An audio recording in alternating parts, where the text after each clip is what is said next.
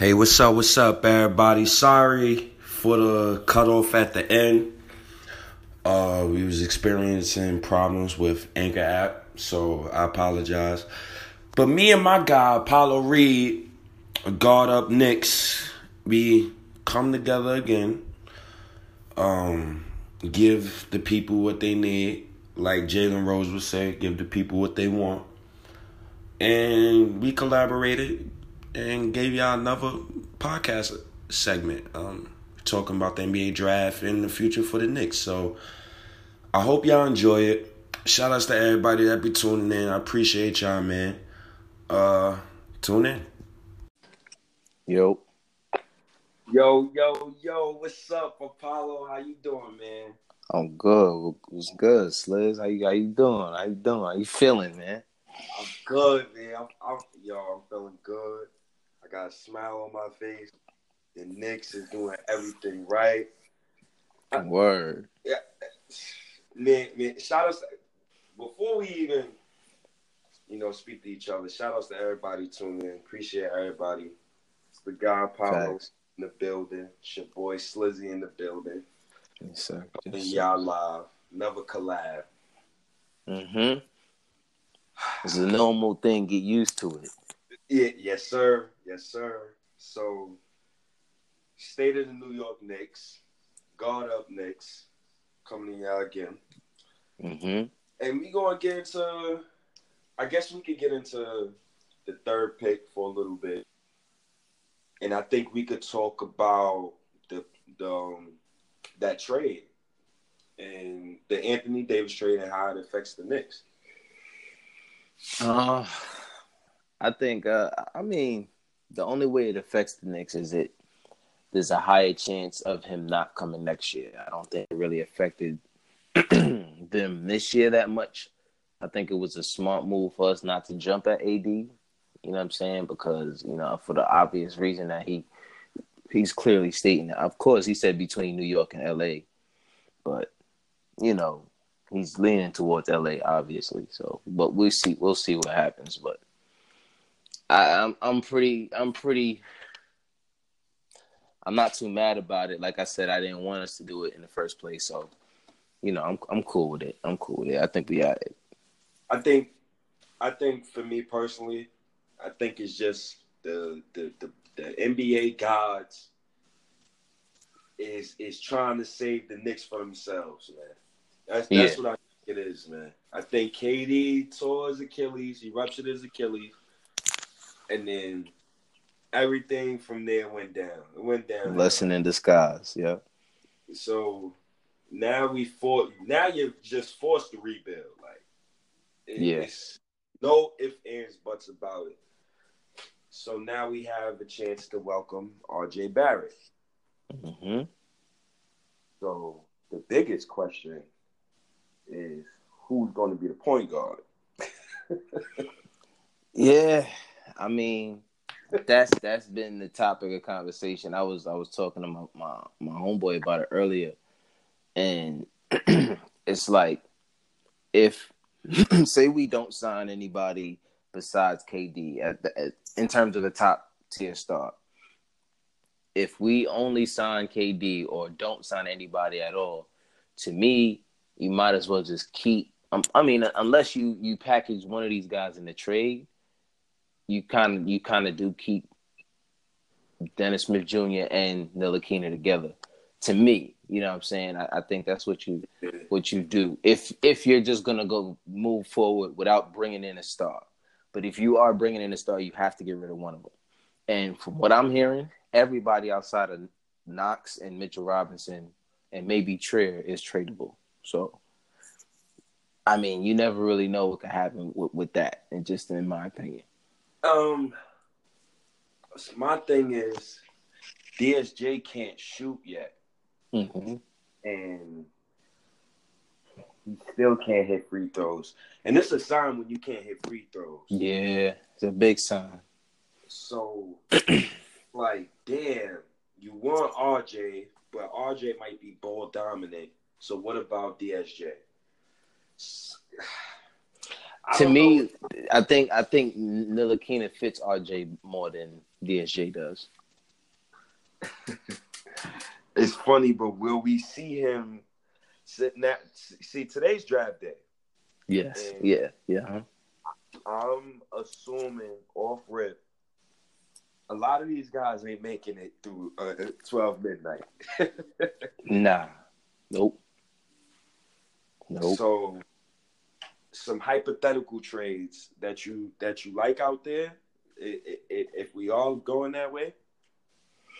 In terms of that number 3 pick? No, in terms of, let's say we grab RJ.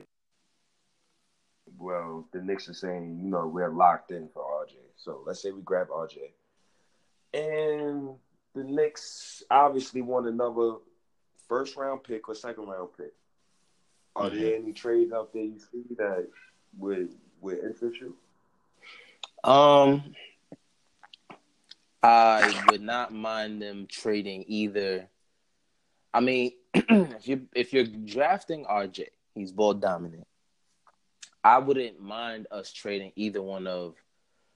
If we're going to have to trade one of them, it's going to be either one of Dennis Smith Jr. or Frank Ntilikina for something. I'm sure Dennis Smith Jr. would get you something towards like probably the 12th or 19th pick, between that range.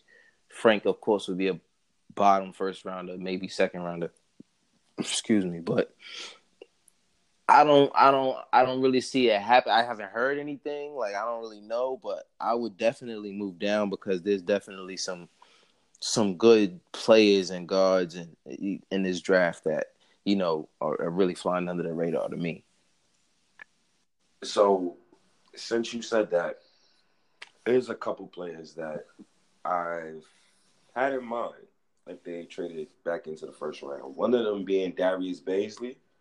Mm-hmm. Then the 10 college last season. 6'9".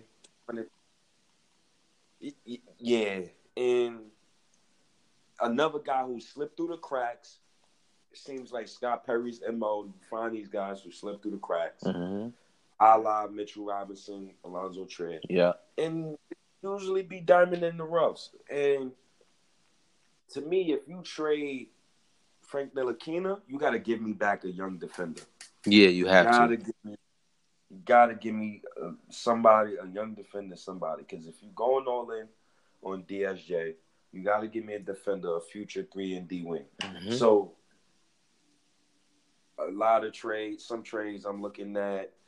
The 21st pick that's the OKC's pick. Mm. Allen Robinson and that pick probably for Frank Ntilikina. Since we're not going to be looking at 2 max contracts, I think that could be that the Knicks should be looking at. Or they could just trade that and absorb the contract and just take that pick. Another guy I would like to see on the Knicks is Bol Bol, 7'3". He has weight issues, so that's my only issue with him is his weight. He's 208 pounds right now. That's not good for 7'3" center. Wow, that's crazy, bro. Yeah, so that's the wild card. But Bol Bol reminds me of Porzingis. He got the dribble. He got the handle. Another guy who I'm high on, and my third guy sleeper, Jaylen Lecque. I don't know if you. Jaylen Lecque, however you say his last name. Lecque, yeah. I really don't know the name. I'm probably saying it wrong, but man, I know exactly who you're talking about. Got some skills. That boy. If we find a way to grab him somehow, because I think he skipped college somehow. Because he was a 5th-year high school senior. Okay. Yeah. You have to be 19, I guess, or something like that, or a year removed. However, somehow he found his way in there. And it's seeming more likely these guys are going to start doing that more often. I think they're going to go back to allowing guys to come to the league through, skipping college somehow. But regardless, that kid is going to be a star. I just for some reason when I watch his game, he has that demeanor about him. You know what I'm saying? Like he just carries himself like that. You know what I'm saying? Like I don't know. I like his game. I like his intensity, his attitude. He's gonna fit well in the league. You know what I'm saying? Like he might be in like a sleeper that slipped through the cracks, kind of like Donovan Mitchell, and end up at like 13th or 14th pick. Most definitely. Yeah. Most definitely. So, the Pelicans, the haul that they got back from the Lakers. Boy. And I just got off of – I just recorded a podcast segment with my guy, Calvin. He's a Lakers fan. Mm-hmm. And I asked him about it. He said, look, man, you got to go all in. Got LeBron. And we kept Kuzma. We can't look back. So they gave up the number 4th pick in this year's draft, top 8 protected in 2021, unprotected switch in 2023, unprotected switch in 2025.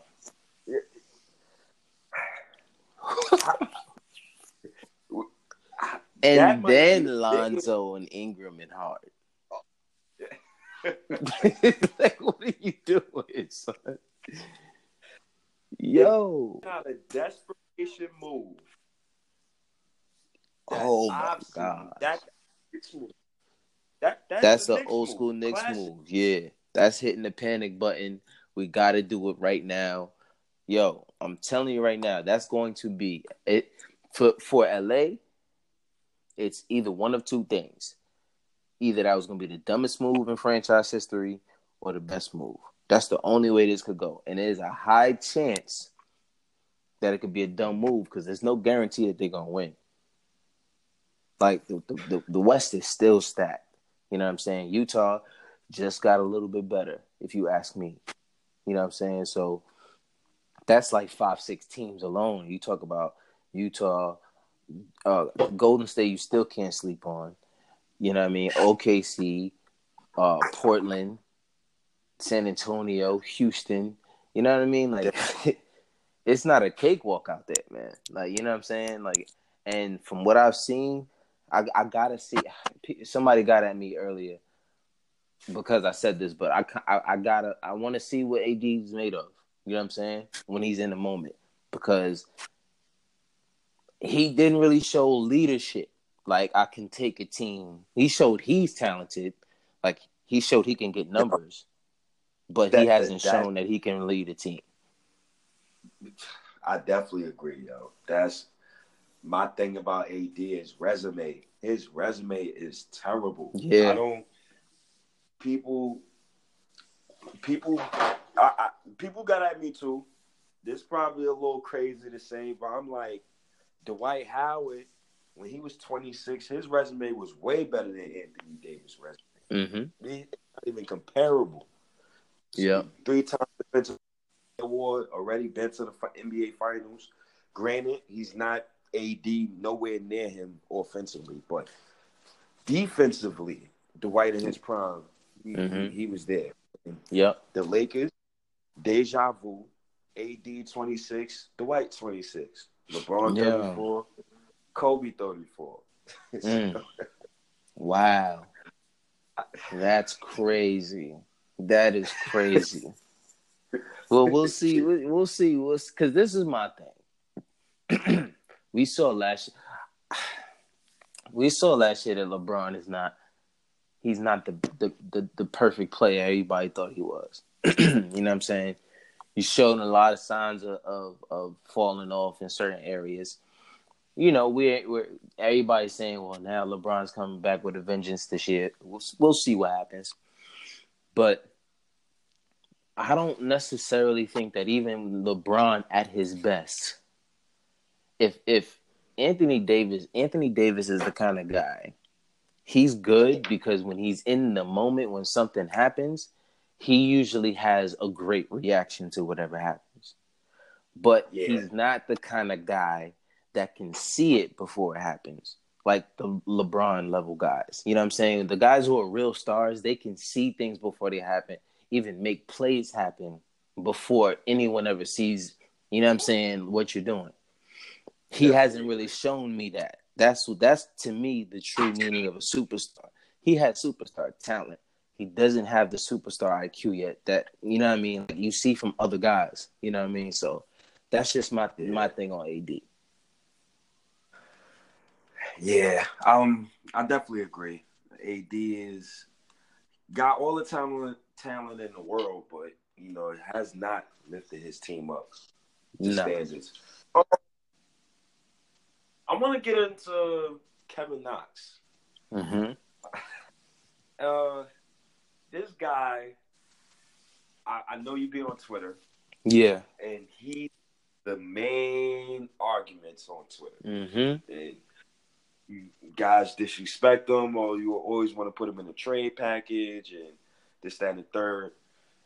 The kid is still 19. Yeah, man. One of the teenagers in the NBA to hit 100 plus threes. He hit 121 threes at 35%.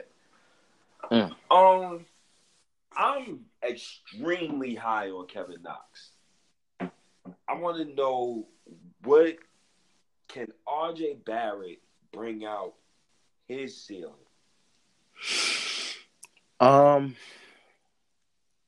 Yeah, I can, and here's how. It's not necessarily what he'll do, what their games will do for each other, because I think no matter who guys are, they'll mesh. You know what I mean? Certain guys, if they like each other, if they have good chemistry, they'll just mesh. So I don't even think it's about that. I think more than anything, RJ Barrett has a work ethic and a mental like switch that Kevin Knox doesn't have.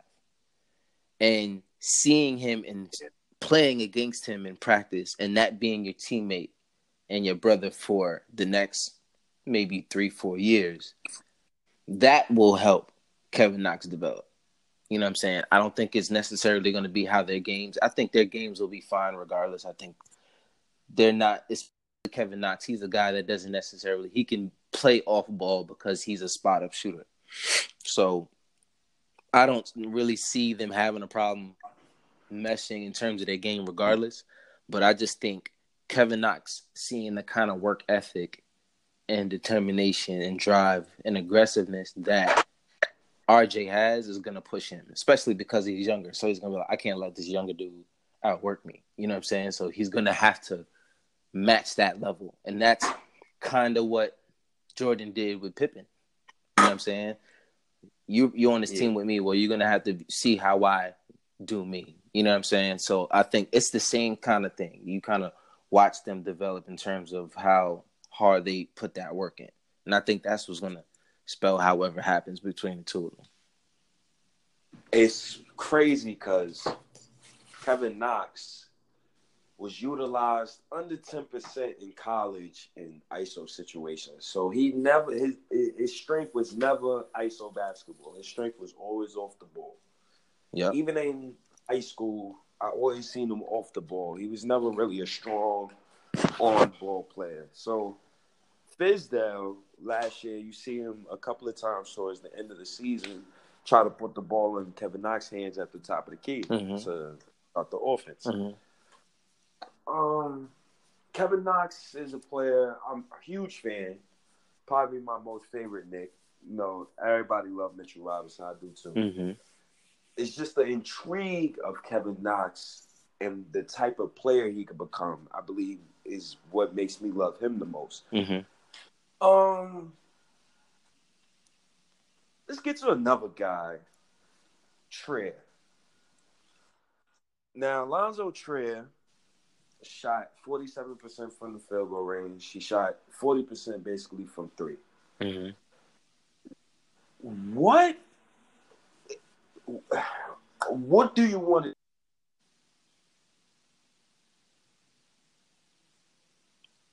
Yo. First game of Summer League this year. What... you kind of went out. You said, what do you want to see? What would you say right after that? What is it?